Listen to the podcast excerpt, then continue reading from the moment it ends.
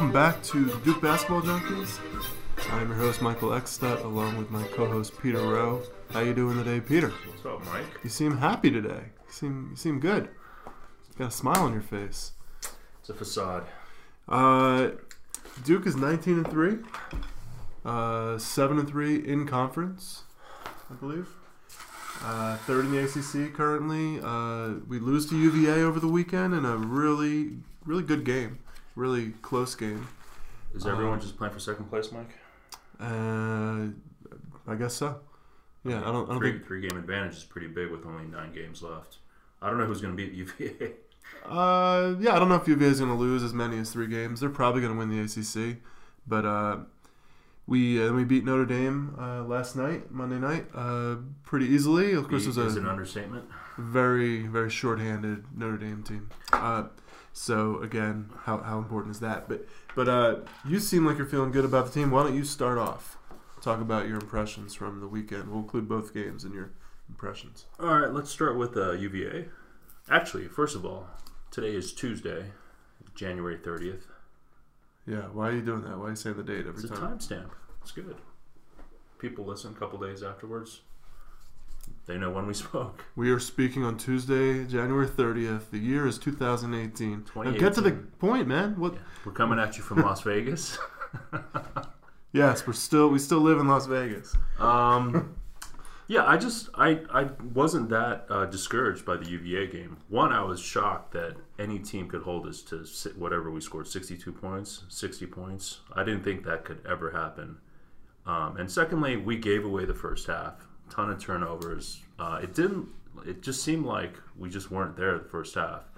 We spotted them a ten-point lead. We looked great in the second half, and then a few things didn't go our way. I thought there were a few bad calls, but um, I mean, UVA played great. Um, they're one of the best teams in the country.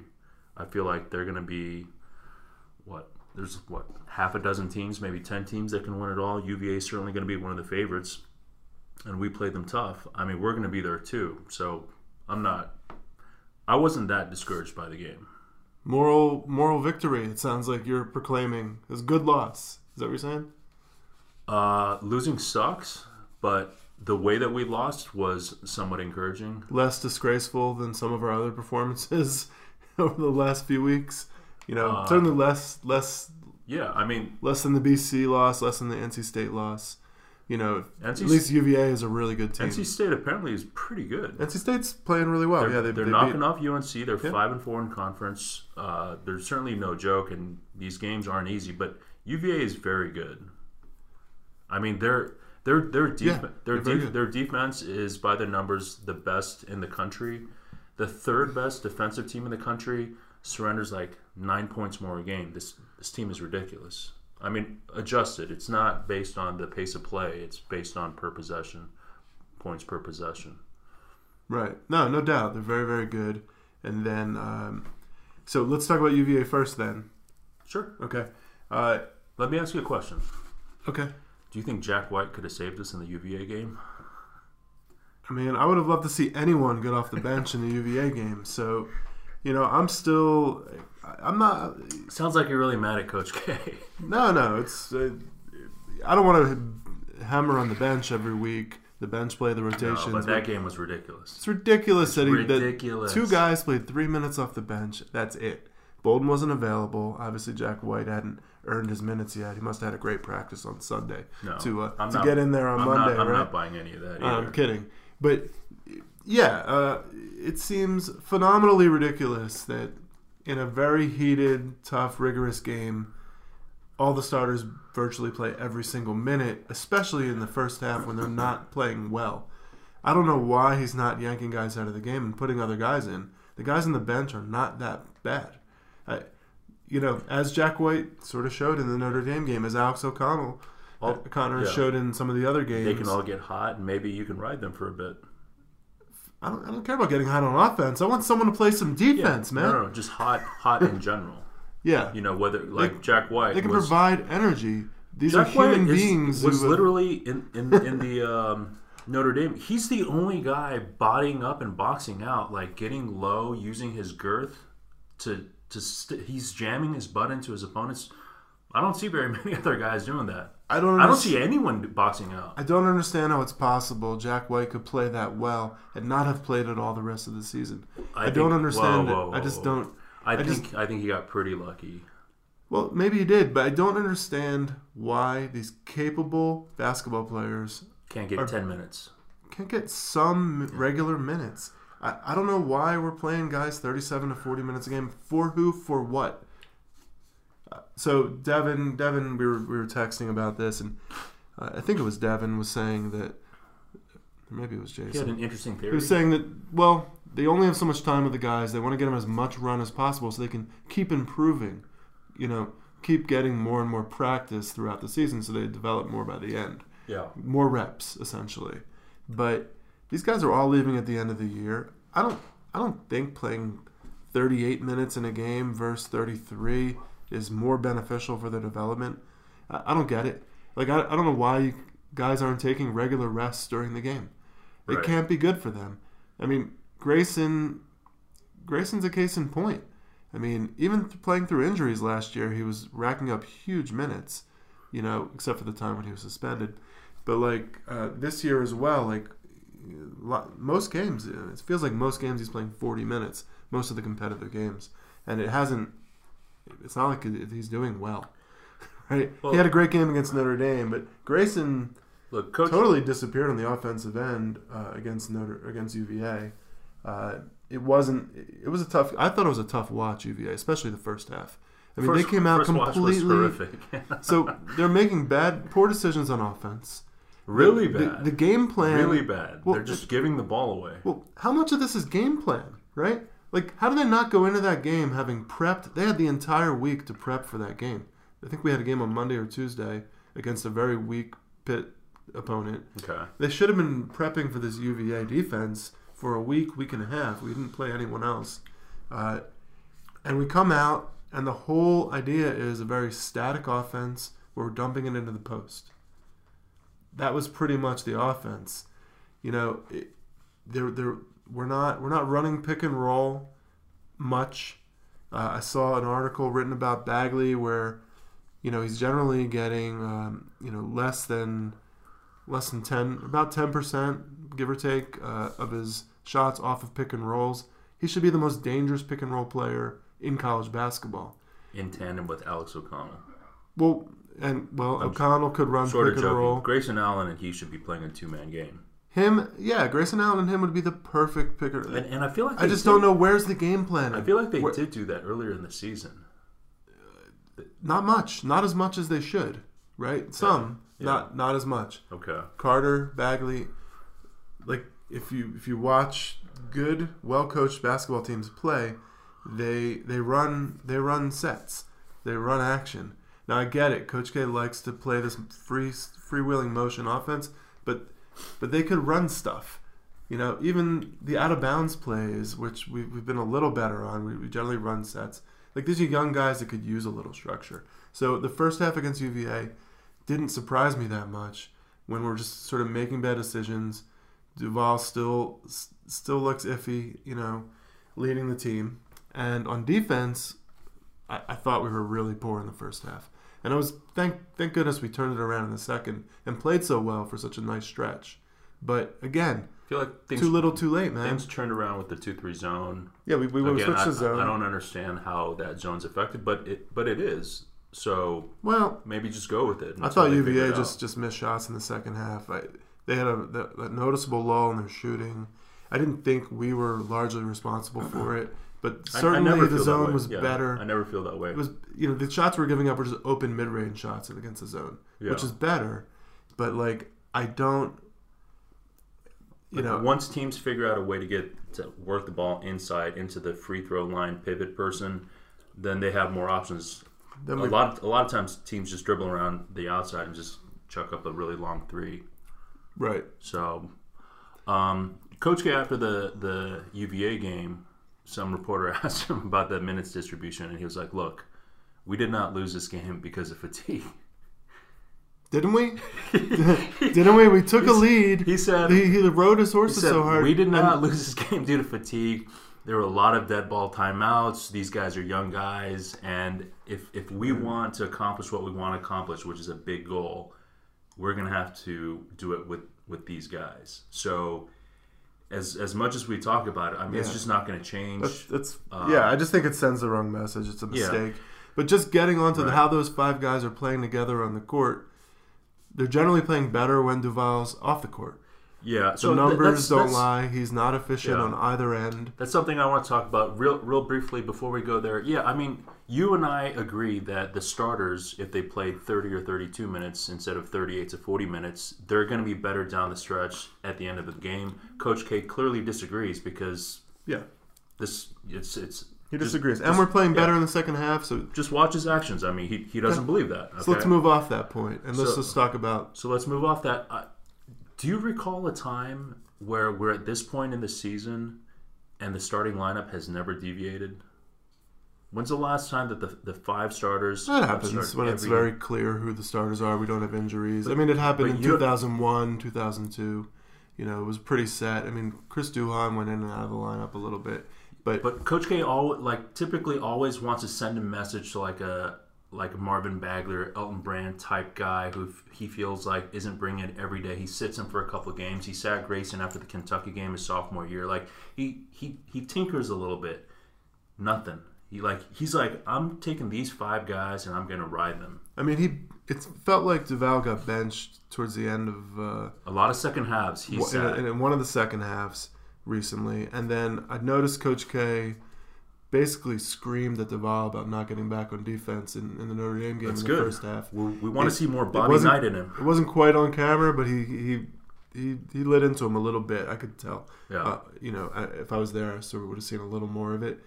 But there, you know, what's interesting to me is that, yeah, good loss, moral loss against UVA. We played competitively against another team who's top five in the country. They haven't lost an ACC game. They're very, very good. yeah. They are not as talented as we are. They're not close to as talented as those five guys that we're playing. I just don't think they are. Okay, but there, Right? there are two so, like, this is a failure of coaching, or it's a failure of No, I judgment. disagree. I disagree. I, I, I, this is a home game in Cameron. If we're playing a team that's just as good as us, we're generally, uh, you know, a significant favorite. We're very close to winning the game by two or three points. It's not good enough. It's just not good enough. I mean, I get What, it. what would satisfy you? Winning by ten or twelve? Winning the game, Winning, winning the game. playing well throughout the game, consistent effort on defense, Yeah. getting back in transition, taking good shots, not turning the ball over. Yeah, guarding their better three point shooters with more tenacity, staying with them. And then when we do play with more defensive effort, and I see this with Bagley all the time against Notre Dame, especially, we, we make poor decisions, right? Like he's just overextending in the wrong place. DeLaurier helps out Wendell Carter yesterday when Carter's got it.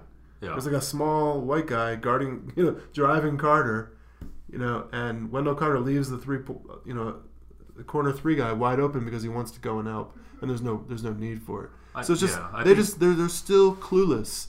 I think yeah. I these think Jay- guys these guys think, should be playing 10, 20 points better. I think Jay Bilas called out Bagley for leaving his guy in the corner three area to help out, Consistently. and and he was like, in the NBA, it's known that you you'd much rather live and die with a contested two than give up a wide open corner three. Right. I just don't know that these principles are being uh, being taught well enough. It may just be there's not enough time, but you know what? You recruit these players, you're fielding the team. You're these are the guys you're, you're playing. You're not playing the other guys. So I'm gonna attribute responsibility for the way they play to the coaches. So Okay. you're, you're blessing the coaches. I just I think I think generally it's been a, a, a really poor performance by the game plan It wise. was a poor performance. Okay, I'm not saying these games. Yeah, generally, the yeah. whole season we've we're they losing lost to by less two teams points to one of the best teams in the country. at home. Okay, at home, Yeah, and they gave away the first half. we've played five. We've played five competitive ACC games, and we've lost three of them. We've played only a couple of ranked ACC opponents, and Okay, and I think we, played. we only played six. well we, we beat Miami and Florida State. We lost to BC. We lost to NC State, and we lost this game. Yeah, Who else did we beat? Who have we beaten in the ACC? we're beating the four cupcakes. Yeah, the cupcakes. Right. So, So that's it. Miami, Florida State. The, these games lined Notre up Dame. like we sh- we should have beaten UVA at home, and yeah, I mean I think they didn't come out with the right game plan. I, I, I, it's so- pretty clear. Okay, so uh, let me let me say, um, yeah, we are the most talented team in the country uh, offensively. I, w- I would agree with you, but the it's the bridge is too it's, too big to overcome. it's a very simple solution. which is what Sit Trey Duval. He should be coming off the bench. He can't play defense. He sometimes comes up with a steal, and more often just puts puts his team totally at a handicap. in that Notre Dame game. Did he you see that? finally got a steal when he he gambles so much. When he does it like 15 times, one time he gets a clean pick with a, with a breakaway dunk or layup. I think he's getting worse on defense. Against Notre Dame, there was a play where he goes for a swipe on a steal that's so unlikely, and then the guy just sidesteps him. Duval goes flying by. He pulls up for an open three, and Duval reaches from behind and just grossly fouls him while taking the three pointer. Yeah, he, he tends to compound his mistakes a lot. I, When he makes a mistake, he loses the ball, he fouls. I just think he, he looks off balance on defense a lot of the time, and I hope it's not just the I hope it's not the go- eyes. Maybe you should go back eyes. and read that uh, the Athletic uh, article. Just bring him off the bench. We're less efficient offensively, and we're way worse defensively with him on the court. Start Jack White. Start Delaurier. I don't care who you start. Start someone that's going to play defense. Start someone who has more energy on the defensive end and is, makes smart decisions. And someone who doesn't need the ball in his hands on offense. Okay. Let's put the rock in Grayson's hands. Let's and let's run more pick and roll with Bagley, with with uh, Carter, and let's have Gary Trent be be available on the weak side to receive passes when they double team. Like it's not that hard. It's it's hard when you're Coach K and you love point guards and you're resistant to change and you're, Bench 'em. and you're resistant to, to all naysayers. Sit him on the bench. You're the greatest coach in the world. Somebody's playing poorly. Your team's underperforming with him on the court. Yeah. Nothing's changing. You think anyone's going to him and saying, "Hey, coach, look at these uh, advanced sabermetrics. I bet you they're talking about it. Um, we're terrible with Trey on the on the court." You think They're not terrible. You- They're just not as good. Do you think worse. somebody's saying that to him? I hope so. I can't imagine he doesn't Who? know that. Who's who's bringing it to him? I don't. I don't know how these guys work, but I think you're the man for the job, Mike. I think there's people in the program running numbers. I think they're aware of basic advanced metrics, Yeah. like how are we doing per 100 possessions when he's on the court, how are we doing when he's off the court, how are we doing on defense when he's on the court, how are we doing when he's off the court, and the numbers are getting worse. The differential, the spread. Yeah, you can tell. Yeah. You can tell just by watching the games that I don't. I don't know why he just doesn't try hard. He either doesn't try hard and he doesn't execute well. He doesn't. He obviously is not.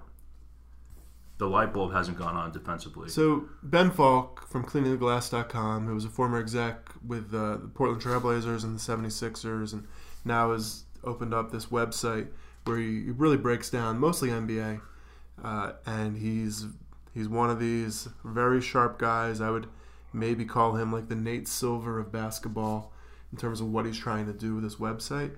He wrote this long piece. uh, He's broken down all the top prospects: Ayton, uh, Doncic, Doncic, Doncic, and uh, Bagley most recently. And he wrote. Ev- everybody should check out this Trae article. Uh, I don't believe he's done Trae Young yet. he's he's just releasing them one at a time every week or two. yeah. And there's video, examples. It's a long form piece, at least like ten pages of reading. You're really into this stuff.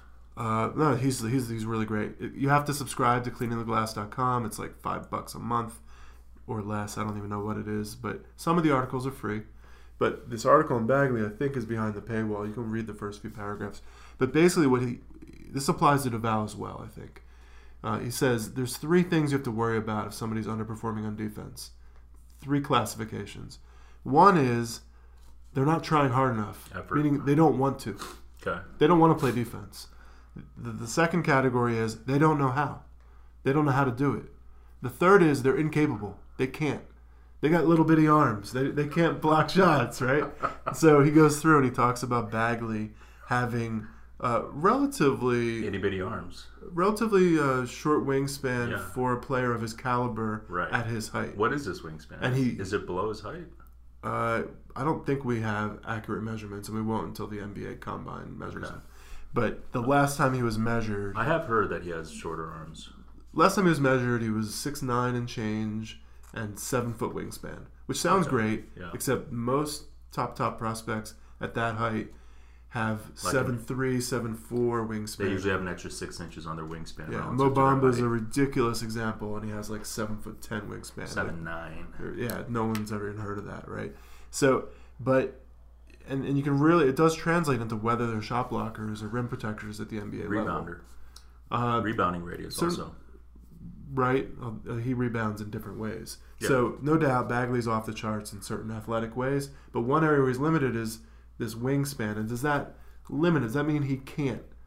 You know, he's, he can't do it. He's unable, right? And you know, or is it that he doesn't know how? To me, it seems like it's mostly don't know how and a little bit of can't do it in terms of if he's he's not going to be a great shot blocker, right? But back to Duval. I think the more interesting case is Duval. Does he just not know how to play defense? Is he actually incapable because of physical limitations? I don't know. His coordination, his eyes doesn't work as well on the defensive end. Like, you know, Okafor is an interesting example too. Like, I would have said Okafor just didn't know how or wasn't trying hard enough, didn't want to. But it's, you know, year four of his NBA experience. Or, no, is it year three? Year, th- yeah, year three. Yeah, year three of his NBA experience, and he's on another team, and he's still struggling on the defensive end. But without going too deep into Okafor, who had a nice twenty point game the other night. Shout out to Ja. Hope he hope he keeps uh, Free getting. jaw. Hope he well he is free Free supposedly. jaw. He'll be a free agent this year. We'll see what happens. But Duval, I'm contending that it's a combination. He's of very bad. I think it's all three. I don't think he tries hard enough. I think he tries harder. He's more focused on offense. So I think there's some don't want to in there. And I see in the decisions he makes that are sort of like duckish and irresponsible on the defensive end. And that's what that swiping thing is about. That that's It's also somewhat don't like- know how because he's practicing the wrong principles. It almost seems like um, But I'm getting worried just he like, just just like pick up basketball. He's just always sort of cherry picking on defense, like going for like behind swipes. my big concern, Peter, is that It's all three. Well, I think it, it's clearly all three, but my, but that he can't, and that's the worst one. Because if you can't, then there's no helping you, right? If you, if he can't do it, he's never going to be an How NBA not? player. How, I don't understand the can part. I mean, he just he he may not have. I mean, part of can't is just doesn't know how to process information and learn and grow as a player. I mean, let's face it, he's a top 10, 20 recruit. He's played basketball his whole life. Why does he why is he so clueless? I've never seen Yeah, a guard make worse decisions on defense than him. and a lot of a lot of look, I've been are watching Grayson Allen play for a couple years now, and I think he makes a lot of bad decisions. Have you noticed him short arming Grayson every time he's the last line of defense on the break? he goes out of the way. He moves out of the way. He moves out of the way, like ducks, and like maybe tries to distract the guy. But there's like Uh, no. Yeah, but I mean, they're they're typically in spots where he wouldn't be able to affect the shot, or he might foul. How about fouling a guy on the break and not giving an easy basket? How about making a statement on defense? Why are we so willing to give up easy baskets? How about laying a guy down on the floor? Uh, maybe Grayson Maybe, Allen's maybe Coach example. K is like, Like, don't foul out committing a because foul. I don't want to go to our bench because he calls the bench a short bench. Okay, has is Grayson fouling out or coming close to fouling out of a lot of games lately? Um, I don't think so. no, Yeah, so he has a foul to give in some of those maybe spots. it's because he's instructed don't pick up fouls the whole year because we need you on the floor well, if that's 40 the minutes. case, it's it's coaching. Anyhow, Grayson played a. I'll get off the defense thing, but like I think it's an interesting way to think about defense. Those three classifications. Which is it? Is it all three? Right. Which is the worst? The worst is sort of effort, right? But you can that coach. is absolutely the worst. Well, you can coach effort, but the really the worst is you just can't do it. You're incapable. No matter how hard we try, no matter how motivated you get, yeah, you're, you're just not going to be able to do it. Like Bagley's not going to be a great shot blocker, and you can tell he goes, but he goes for the shot block every time, which is foolish. Like he's always swinging and missing. Okay. right? And it's partly because he's a little out of position. It's partly because he just doesn't quite have that length to consistently block shots. I mean, he probably did in high school. Yeah, but he's just he's going for that glory block all the time when he should just be making a getting in position to make life difficult for the guy on offense. Like his arms should be straight Just up. be vertical yeah, instead his arms are down at his sides and and he's then get taking in a weird position to rebound. But Yeah. he's he's used to going for the block and then going for the rebound instantly. I guess what I'm saying is I really I'm really not I'm still not enjoying this team. I'm not enjoying the close loss to UVA. I wouldn't I didn't enjoy the, the win over Notre Dame as much as I should have because in the first half I thought they dogged it on defense. You know, so I was glad they, they, they had the run. I was super happy for Jack White. I'm happy Grayson's hitting shots, but I don't believe it. I don't believe I don't I don't I'm not on the feel good campaign yet. I want to see him beat some good teams. I want to see him bury some teams and play consistently and hard When, all games. when they Smart. extended their lead from like mid-teens to almost 30 in the Notre Dame game, I felt like, wow, That this, was good. This is that was right. that's that's what I want to see. That's I mean that's dominance. I mean, granted, it's against Notre Dame team that is without their two best players, two two of my favorite ACC players. That's why I can't give it any credence. Like they beat Um, the piss out of Pittsburgh. Who cares? Right, but Notre, this is a Notre. Dame, This is a even without Farrell and. Colson, are going to be considerably better. I mean, they're still competitive. They're still competing despite their six-game losing streak. How many wide open threes did we give up to their best three point shooters in that game? Mooney, We gave up a number of wide open threes in that game. okay, It's just so you know. I'm just saying it's still severely a work in progress, and I have more optimism than I had about last year's team. Last year's team was just unhealthy, right, and never Yeah. really played. The reason I'm upset about this team is they. I think they should win every game. I, I think they should be way better than they are.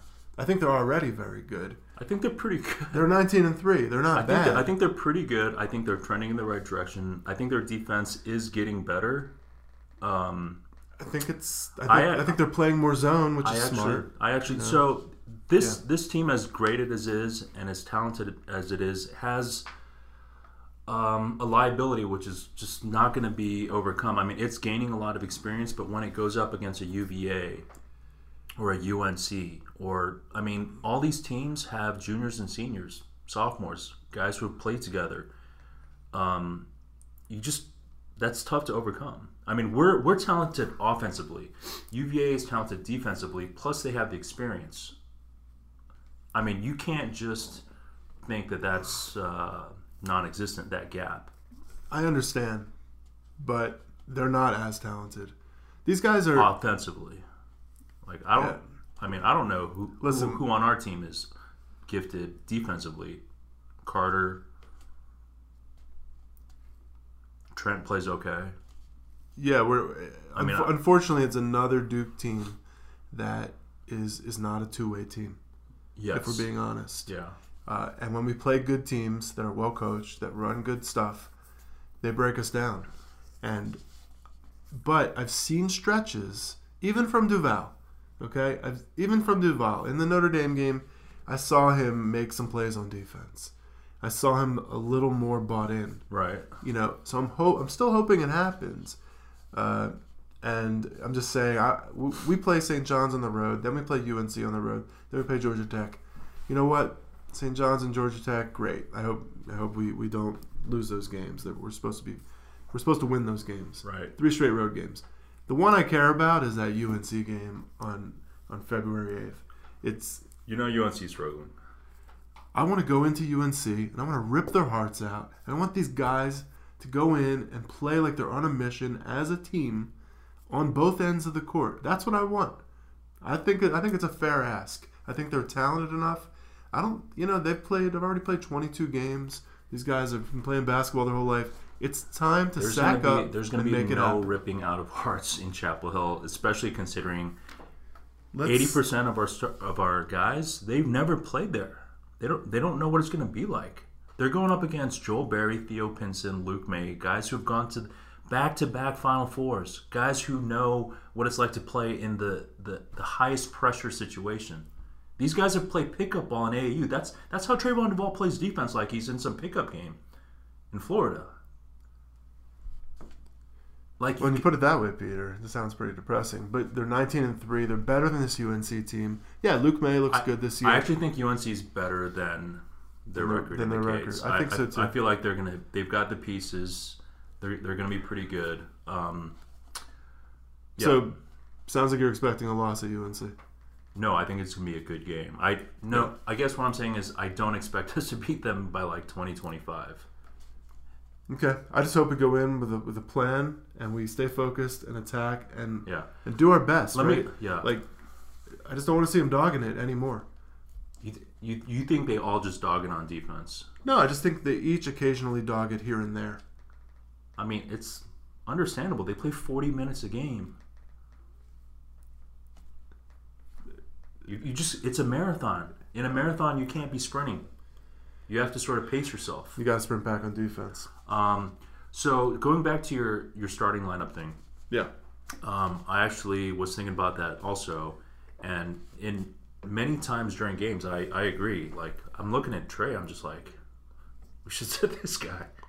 Right. And when when is Coach K going to alter the starting lineup? You sit you sit Trey, you let Grayson run it. I mean, he sort of seems content to be like a facilitator this year anyway, as Oh. opposed to like the alpha scorer. Alex O'Connell, Javin DeLaurier. See, I think it's a mistake for Grayson to take such a back seat. And Grayson, the other sort of tragedy of the season so far is like after that Michigan State game when Bagley didn't play and Grayson scored all those points, Grayson he's, he like has the best- he, he has best- taken a step back.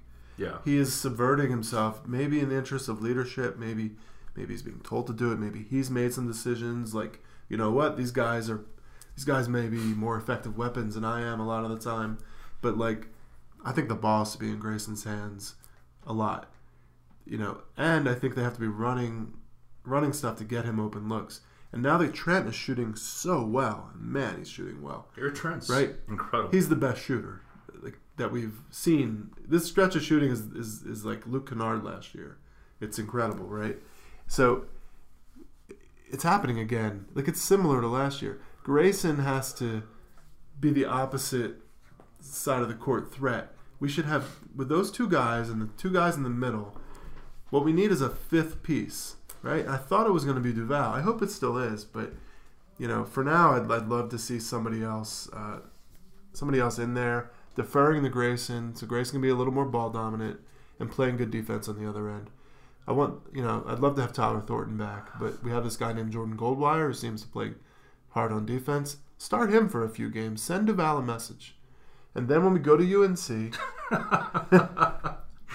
right? Goldwire, Goldwire. Anyone who's going to play defense, Jack White, but Jack White's big. We, I think we need would, it. I would think your first nomination would be Javin DeLaurier. No, he's too big. We have too many big guys. We got to guard the perimeter in today's game. You don't think he can guard the perimeter? Uh, I think I think he, he's he's gonna probably probably struggle to guard guard the, the littles. What about O'Connell? I don't, I don't know. I don't know about O'Connell. I feel like O'Connell's confidence is shot lately. He's been a go a shell of himself. I feel like Coach K yanked him in that UVA game. Gave him put him on a real short leash. He came in Yeah. one or two plays and he goes away. He never puts him back in the game. Yeah. And then he benched him in the Notre Dame game. He's been the first or second guy off the bench the last Right. Several weeks. Yeah. Against Notre Dame, he barely saw the court until the very last two, two, three minutes. So So uh, he, he got demoted. So two things. Uh, actually, one thing. After the UVA game, a reporter asked Coach K about what's up with the minutes. I mean, he he did say that um, O'Connell had a very severe flu, almost didn't play in the uh, UVA game. Oh, Su- okay. Suited up, Well, there you go. sort, sort of like tried to test if he could go, and he said he could, but it it would. Coach K said it was clear to him he didn't have it when he when he got in the game, and he said for DeLaurier, ham, hamstrings are tough. Like people people tend to, especially young people, they try to come back too early from hamstrings and they re-aggravate it. He mm-hmm. said his hamstring is still tight, and that's one of the contributing factors for both of those two guys not playing much in the UVA game. okay, and Bolden was still out. Yeah, in addition to Coach K not trusting anybody on the bench. Yeah, stick stick Jack White in like he did last night. Stick whoever. Stick Justin Robinson. Stick Vrankovic. We used to play Matt Christensen consistent minutes. Come on, that was a different lineup. I mean, he the was starting lineup looked nothing like this lineup. yeah. We used to play Tyler Thornton. We used to play Jay Heaps. We used to play You guys. used to complain all the time about these guys getting minutes. You're like Tyler Thorne should never get minutes, and now you're like his biggest advocate. We had we had because because we had um, we had better players on the bench. You know, put Goldwire in, put guys on the court, get people rest. I, I still feel like that's the right thing to do. And the problem with Jay Heaps is he started Jay Heaps one game. Come on, He- that was a one game. Right. Uh, he was trying to deliver a message. It was- and, it was I think phenomenal. I think it was one of the Chris Paul games. He was like, "I want you to go in there and rough up Chris Paul." Yeah, that, that was actually good times. That was, fun. That was actually that was Heaps. that was fun. Yeah. Yeah, you know, I'm just, uh, I, ju- I want more from this team still. I'm not satisfied with the moral loss at UVA. I'm glad you are. I hope you're enjoying. I hope you're enjoying your moral loss there. But It's not a moral. It's not okay. moral victory. So okay, this this this is how I view it. There's only ten games left in the regular season. There's the ACC tournament and the NCAA tournament. The margin between winning and losing is typically narrow. Like you, you just you're not going to go 36 and 0, 38 and 0, 39 and 1. You're going to lose. Like look at the Golden State Warriors. They lose a lot of games. Dude, they're playing NBA teams Right. chock full of Okay. incredible talent. So I guess what I'm saying is we is lost to BC if and you NC want- if- State back to back. I guess what I'm saying is, if you think we're going to go 38 and 0 with an all freshman team, you're just being unrealistic. Back to back road games. Uh, Yeah, no, that's fine. I'm not. Like, ex- we're I'm not gonna expecting lose. to be perfect. ACC is one of the toughest conferences out there. We're gonna lose three or four or five games. Like that's just a fact. Okay. And we we demonstrated in the UVA game that we are capable of winning those games. We're capable of being Damn right, we're capable. We're capable of being dangerous when we're down double digit deficits with 10 minutes left. And I agree with you. We We- keep- there's a lot of We room for keep improvement on playing defense. poorly for the first half or the first three quarters of games, and then we then we come to life. Okay. Right? It happened against Texas. It happened against Florida. It happened on the road at Miami. It happens sometimes. happened in yeah. BC. It happened at NC State. You know, and we we've sometimes been able to come back. Right? There's more. There's more examples of that. Those are five off the top of my head. UVA as well. Right? And there's a consistent pattern. It's one bad first half game plan, or failure to execute in the first half, failure to, have shot discipline, failure to execute on defense. That that's all happening, and then magically, when we're down a certain amount, the guys pull together and play well. Well, I'm tired of rah-rahing them for pulling together and playing well. You got to come out and do it the entire game. I think. Obviously, you can't play perfect the whole game. Right. I'm not expecting them to go undefeated, Pete, but I am expecting them not to fall into the same sort of uh, briar patch every every single game. That the same thing keeps happening over and over again. Okay. So that, that's where that's where my frustration comes from. As a I fan. mean, I feel like you're underselling UVA. They've got like a historically great defense. this is not a historically great UVA team. Defense. They're a very good defensive team. They've been a good defensive team for, this- for think- seven years. I actually think this is an historically great UVA defense and slash team. but I think you're you're way wrong. Also, I didn't. UVA is going to get knocked out in the second or third round of the tournament this year, like every single year. They they have an incredible coach. most teams get knocked out This guy by the third game. yeah, this guy's an incredible coach. Yeah. UVA's all, UVA's consistently overperforming with less talent every year. Yeah, like all coaches, they have to do more with less. I mean, actually, they do have talent. Did you realize? That freshman off the bench. Did you realize we were freshmen there the last time UVA beat Duke at Duke? Yeah, yeah, I remember. Cory Alexander and Junior Gilliam fucked us up. But we've beaten them every single year since. I mean, that is, I didn't, I didn't realize that. That is incredible. UVA has been pretty. They've had some good teams. Yeah, they've had some good teams. Uh, who's your Who's your favorite player ever to play at UVA? Who do you think? Who comes to mind? Harold Deane. Harold Deane. Yeah. Uh, you guys probably don't know that. It's like a mid '90s, uh, really good shooting guard. They- I mean, they had some great. They had some guards. gunners. They had Some Curtis Staples guards. was an all-time Curtis ACC three-point leader, but more recently uh, Malcolm Brogdon, Lon- Justin Anderson, London first-round picks. I mean, it's not like they have no talent. They, they do a They've nice got, job. they've got NBA that- players. They all stick around. They all buy into the system. Yeah. Um, Yeah, shout out to UVA. They played really well. They made shots. They executed. They played with heart. I think they. We played well too. Yeah. In a lot of through you know a lot of the game, second half especially. It's not like we didn't make any plays. Right. I, I just felt like the game was decided right at the four minute TV timeout, there they they screwed up a pass. I thought it was clear that Wendell Carter didn't touch the ball, but they said that he did, and they awarded them the ball. And then with like a, min- a minute left, um, so after that, they they get literally like four shots. They got every offensive rebound. Then they hit a corner three to extend the lead, and then with maybe a minute left, there's the shot clock's going down, and the guy hits like a thirty footer at the top of the key. I mean that essentially Well- that essentially ended the game.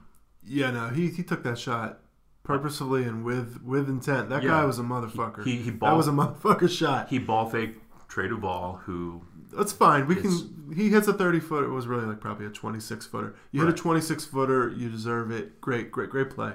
We It was- it was we did not make plays. they, they made more plays on us. we made a lot. We made more plays early in the second half. Obviously, it was a game of runs, and towards the end, I thought we made a couple of poor decisions with the ball. yeah. We didn't value sort of the best shot we could. Uh, you know, and really Yeah. throughout the last few games, Duval's kind of overcommitted on drives, like trying to finish Yeah. uh, in spots where His he could have been more prudent. his decision making seemed Yeah. to be better earlier in the season than now offensively in when he's attacking. a little bit, but some of that's just kind of run bad. Like it didn't work out, and sometimes it does work out, and it's okay. but you want, you know, you want, Yeah. you want to talk about what happened with seven seconds left in the UVA game? tell me. We're Tell in me what- desperation mode. We got a foul. I think we scored a bucket. Maybe Marvin Bagley. But hit, Bagley hit a hits three. that three. We're like fouling, and then Grayson goes and enters into, I believe, Kyle Guy's space, gets hit in the face with an elbow. Yeah, He wouldn't accept the guy's hands to help him off the floor and just smacks it away and is sort of like pouty like a baby for like 20 seconds.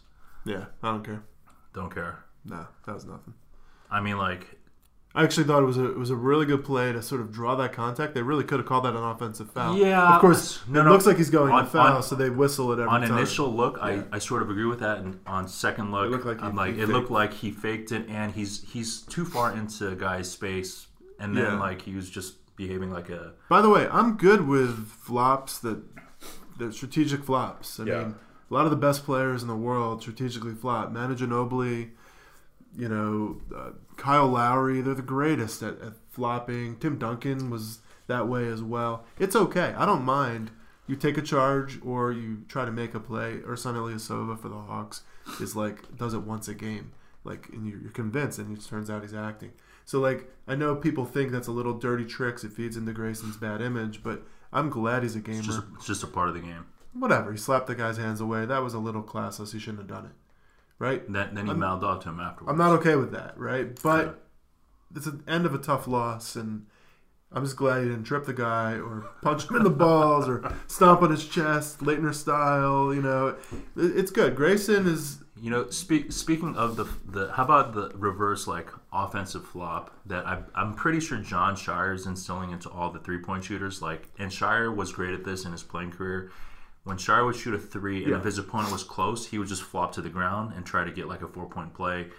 I've seen like Gary Trent and Grayson Allen and like Alex O'Connell do that. they should do it more. You It's, know uh, that's coming from Scheyer. Uh, okay. Yeah, I mean, I, I like that move when executed well. It's hard to execute it It's well. It's pretty hard, but there's a bunch of guys that do it well. I remember in the, Final. Four 2010, he was able to pull that off. And, you know, when he does it and he's on our side, it's like, oh, this guy is such a smart player. But if you're Yeah. on the other side, you're like, man, that's Well, just. Refs, just refs know now. Refs are less likely to call that because they know guys guys game for that. Um, yeah, uh, we you know, did you want? Should we talk about Jack White for a second? Acknowledge the the hero, the heroic Yeah. rise of Jack White. One, one Really? it was. this was the first game that we saw extended minutes for Jack White. The the the thing that I was impressed by the most was how slow he is. He's not fast at all. He's like sort of like lumbering. However, he boxed out great. I didn't realize he had those ups when he did a, a putback jam, which I think should have been a violation because Bagley's hands were, were on the rim. Also, that should be something, you know. It's offensive okay. They can both they can both try to dunk. They can't interfere with each other.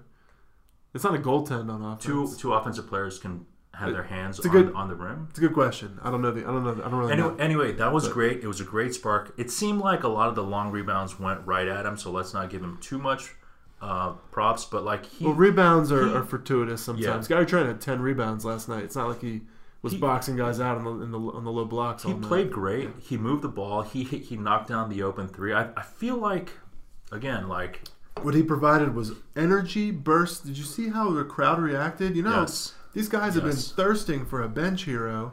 Right. O'Connell's giving them some of that. look but like, okay we need we need I- a little bit of an underdog. You and I have seen this movie Yeah. before, right? Like Justin Robinson had a game like this four games ago. Antonio Vrankovic had a game like this one year ago. Do you know what happens three games later? thirty seconds. That's right how next much to their name is going to be a DNP because that's Yeah. just how it works. You Yeah, know, no, like no. oh yeah, Bolden made the play of the game. He dove on the floor in Indiana, but yeah, he just doesn't play anymore. He played just well enough for us to lament him not playing the rest of the season. No, I mean right? let's let's or us to be like, man, it would have been nice to see a little more Jack White. Like, He's not a fiery athlete, but he certainly plays in this game. He played fundamentally sound. He played with a lot of heart. He added a lot of energy both ends. he's strong. He is a He's strong built like guy, a tank. man. He's yeah. built like a tank, and I feel like you know, great for him, and, and especially coming after yeah, there was a, there was an ESPN article on him, um, pretty lengthy, that explains his his journey from Australia to Duke and and how he's sort of content just being like a program type of guy, program role type of guy. I love seeing how happy Grayson was for him. He slapped him on the butt in that one moment on the bench, and you know, it was, Grayson's it was great good to see. if yeah. he's your teammate for sure. yeah, he's providing some leadership there. Uh, Let me let me let me ask you one question, Mike. all right, Out of the five starters, who's taken the fewest shots? The fewest shots. Great question. I guess it's Grayson. No, No, uh, you you have four more chances. Carter. Carter has taken the fewest shots. Like Bagley has taken 308 shots. They all take a lot of shots. uh, I want to say Trent and Allen have taken like 250 shots. Duval has Duval has taken like 211, and Carter has only shot 190. Some of that is because he gets into foul trouble a lot. He has fewer playing minutes, but he's been so good, like in all different ways. Because when he scores with his left, I'm always lamenting the fact that Bagley can't go with his offhand, and and Carter can not only go right or left, but he can go inside outside. Carter's been really good. He had a good game against UVA. You look at He this- block yeah. shots that he was instrumental in the second half. You look at the Notre Dame game; he went six for eight. I mean, sh- should this guy not be the focal point of the offense? He he gets the fewest shots out of our starting five. I actually feel like they do run a lot of offense through him. I, I don't think he's super underutilized. Uh, obviously, Bagley takes up a lot of space. Uh, you know, the, the least efficient shooter is Duval, right? Like He's- consistently. Do you know he's shooting almost twenty seven percent now from three? Okay, yeah, So like he's within striking distance of getting to thirty, and he's shooting it with confidence. Coach, yeah. He made one Coach- in the last Coach- game. You yeah, know, good Co- for him. Coach K gave him um, props in the Notre Dame game for hitting uh, a three to really extend in the second half. When we talk about efficiency, comparing anyone to Bagley, Carter, and now Trent, everyone's going to look bad, right? So it's not a bad thing necessarily that you don't shoot as high a percentage, you know, like a true shooting percentage as those guys. But it does It's gonna be speak impossible to, to to be the higher. distribution of shots. Yeah. Like if you were just like you know, you'd, you'd rather play pocket aces, pocket jacks, ace king suited, uh, versus you know eight nine suited. And Trey Duval shots are eight nine suited. Alex O'Connell, Alex O'Connell off the bench shoots a very high percentage, but hasn't had enough shots to really put a lot of faith into it. We don't know if it's Um, yeah, uh, it's just it's a it's a very good offense. And against UVA, I thought the struggles were mostly game plan issues. And in the second half, you saw, as historically great as that defense was, we could score on them. You know, we scored what forty, at least forty points in the second half, right? Fact Maybe. check me. I don't, I don't know about Fact check me on that one. We lost I don't- I don't- 65 I 63. Yeah, we we scored we scored 41 in the second half against UVA. And it wasn't like free throws down the stretch or anything. Uh, Oh yeah, so yeah, that was another free throws hurt us. Both Free throws Car- hurt us Carter big and time. Trey. Carter missed a few Yeah. front ends of one and ones. Um, so so did Duval. Yeah, between Um, the three of them, they missed three front ends. I mean, it- that could explain the difference in the game. That you know, is a- like yeah. six or seven points right there. Not Yeah. taking care of the basketball, turnovers, yeah, we're five for eleven in the UVA game from the line. but but like th- there were a bunch of And- front ends. Yeah, at least two, maybe three. I think there were three front ends, which really means we're, you know, wow, that one-on-one rule. It's always been a bitch, right? Like it's such a harsh penalty to pay. In the NBA, they don't do it. I don't think they want to embarrass guys. But in college basketball, that that's like that dinosaur of a, of a rule that uh, is, it puts a lot of pressure on that that that front end. I feel like this that might come back to hurt us in the Sweet 16, Elite Eight game if Yeah. if Carter or Bagley or Duval's on the line, one and one, like all the pressure. And it was sort of like Jay Will against Indiana. And by the way, you know? Bagley's so good that we didn't even mention that he scored 30 and had 14 rebounds against UVA, going 13 of 18 from the field. Even if you know three of them were just that Yeah. ending three, it was. I mean, And I, and I also wanted to say in the Notre Dame game, even though it seemed like he had a terrible game, that is on a, defense he did, but he was 4 of 14 from the floor against Notre Dame. He just couldn't make yeah, a it's his least efficient offensive had game. He just 12 missed points, point blank 8 rebounds. putbacks he usually makes. Harry Giles would have killed for a game like that. Oh yeah, yeah. No, Oh, that's, that's and true. speaking of Harry Giles, I think he was shut down by the Kings, but but I mean, what they're saying is he looks fantastic. yeah, the reports are there's, there's whispers about Harry Giles. Maybe see him finally I'll, play I'll believe year. it when I see it. Um, also, uh, Jabari Parker, I think, is de- declared active for Friday. He's coming back Friday. Uh, big trade in the NBA. Blake Griffin got dealt to the Pistons. He's going to join Luke Kennard and uh, Tobias Harris and uh, Avery Bradley uh, got traded away. I think this means more usage for Luke Kennard. Uh, you know, for the rest of the year. So that's cool. Probably see him get to fire at more shots. You know, Luke's- he, Luke's you know his percentage. well. You know his percentages from three in the NBA. Forty-three percent. Is that a guess? That's pr- probably pretty close. Oh, no, he's shooting a yeah. He's shooting He's a shooting really, great. really high percentage. Uh, I asked you the question, didn't have the answer, but thanks to the power of Google, I can tell you he's shooting. Oh, you're exactly right, forty-three percent. Yeah, you're the, you're the man. Shocker. you are the man. But he's he's not he's not able to get a lot of shots off. He hasn't been Yeah. able to. The very, very get a few lot of Pistons games I've seen has just been Kennard getting the ball and feeding the ball to Marjanovic, who also got traded to the Clippers. Just like a seven foot five guy. 538 wrote an article saying Marjanovic is the most efficient scorer in NBA history, but because of the evolution of the game, well, it's a very it's still a small. they can only play him against certain lineups. Like Marjanovic and Okafor are sort of Uh, similar in that respect. Uh, there's an example of how to lie with basketball statistics. Yeah, the most efficient player in NBA history because he only dunks. Yeah. So that's not efficient. That just Yeah, means he's he has a limited role. If they only counted the Marvin Bagley dunks, he'd be shooting 85, 90 percent from the field. You know, Not although 100? well, he got snuffed by the rim the other night. But No, Marjanovic has impressed with. I mean, he can score in it. Like it's not Yeah, just layups there's- and dunks. there's I mean, real he's got. He's Yeah, got there's real some upside. skills, but you He's- could tell he's slow and flat-footed and like Ofi, right, just like Okafor. uh, he's he's a different animal than Okafor. He's Right. He's I'm not saying they're identical. I'm just saying they're, slow, they're yeah. a huge liability on one end yes, and very good on the other. That's right. That's right. Yeah, and uh, it'd be interesting to see the Clippers play the rest of the year with uh, sort of a faster paced lineup, except when he's in the game, right. uh, and whether he can develop. He's he's a real freak. So I, I guess we differ slightly. I'm actually I'm encouraged. I think the team is trending in the right direction. We've got ten games left. We're headed down the stretch. Um, Over on an overall Pe- level, people are people are shooting well. They're Yeah. defending a little better, and with still a lot of room for improvement.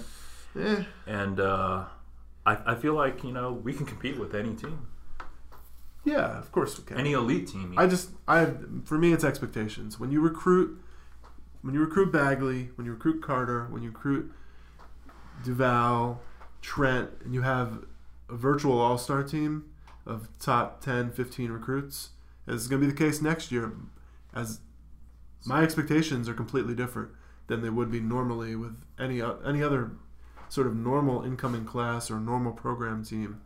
My expectations are sky high. Grayson Allen's supposed to be. We talked about him having his numbers up in the rafters at some point, Probably not going to happen. right? And like, what's going on? He scored less than ten points in most of the games lately, uh, and it's not.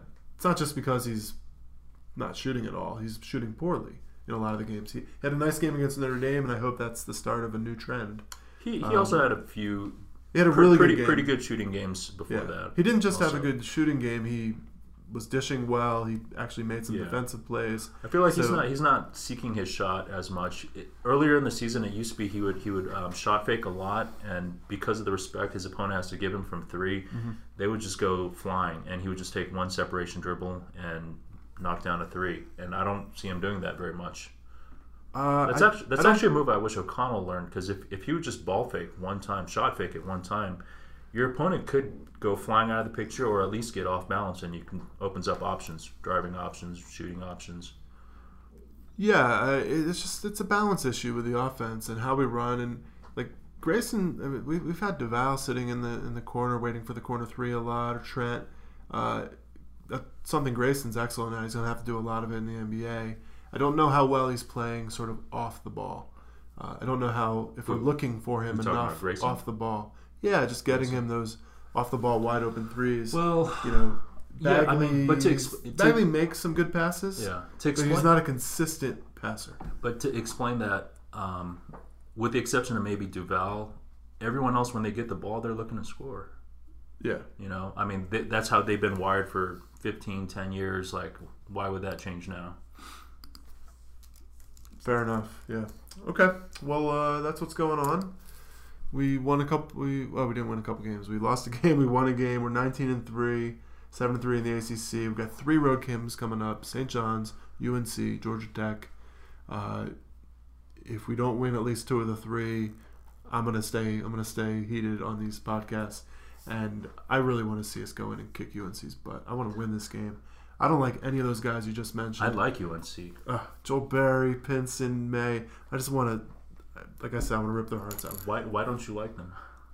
Do you, do you hate all UNC players, people? Eh, not all the time. Not all the time. Usually, usually I'm yeah. You, You hate them? The only guy I really I- I hated was sports- Tyler Hansbrough. well, I That's sport- it. I I, s- I hated the guy. not hate hate. No, no, I hate Tyler Hansbrough. Okay. Well, I, s- I was actually very happy when Henderson bloodied up his face. That was one of the. I, I was very happy. I disagree. I never hated hated Tyler Hansbrough, but I sports hate all of them. I sports hate them. That's a difference. No. That's healthy. Sports hate is healthy. It's fun, right? That's what we get Jones up about. But I don't mm, hate no. hate any of them. I don't, I don't sports hate very many. Well, that's the thing. When people hate hate on our guys, it's not right. But if they sports hate them, it's fun.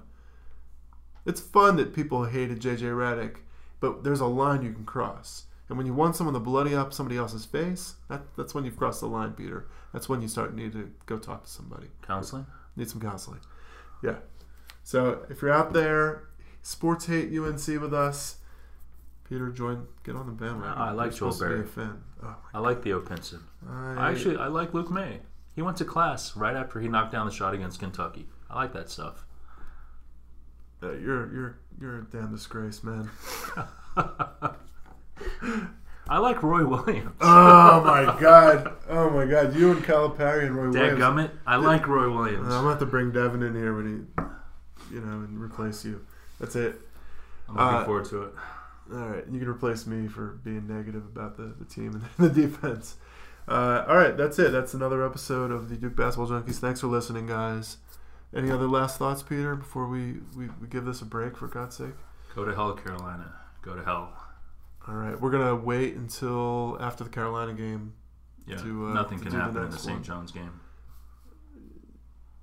Yeah, so the Carolina game is midweek next week, or when is it? It's the eighth. Wednesday the first. Thursday. Thursday. Thursday. Okay. Yeah, I mean the team can finally rest a bit. All right. Yeah. Let's uh, let's do it, guys. Come on. That's it. Right? It's a wrap. See you later. Thank you.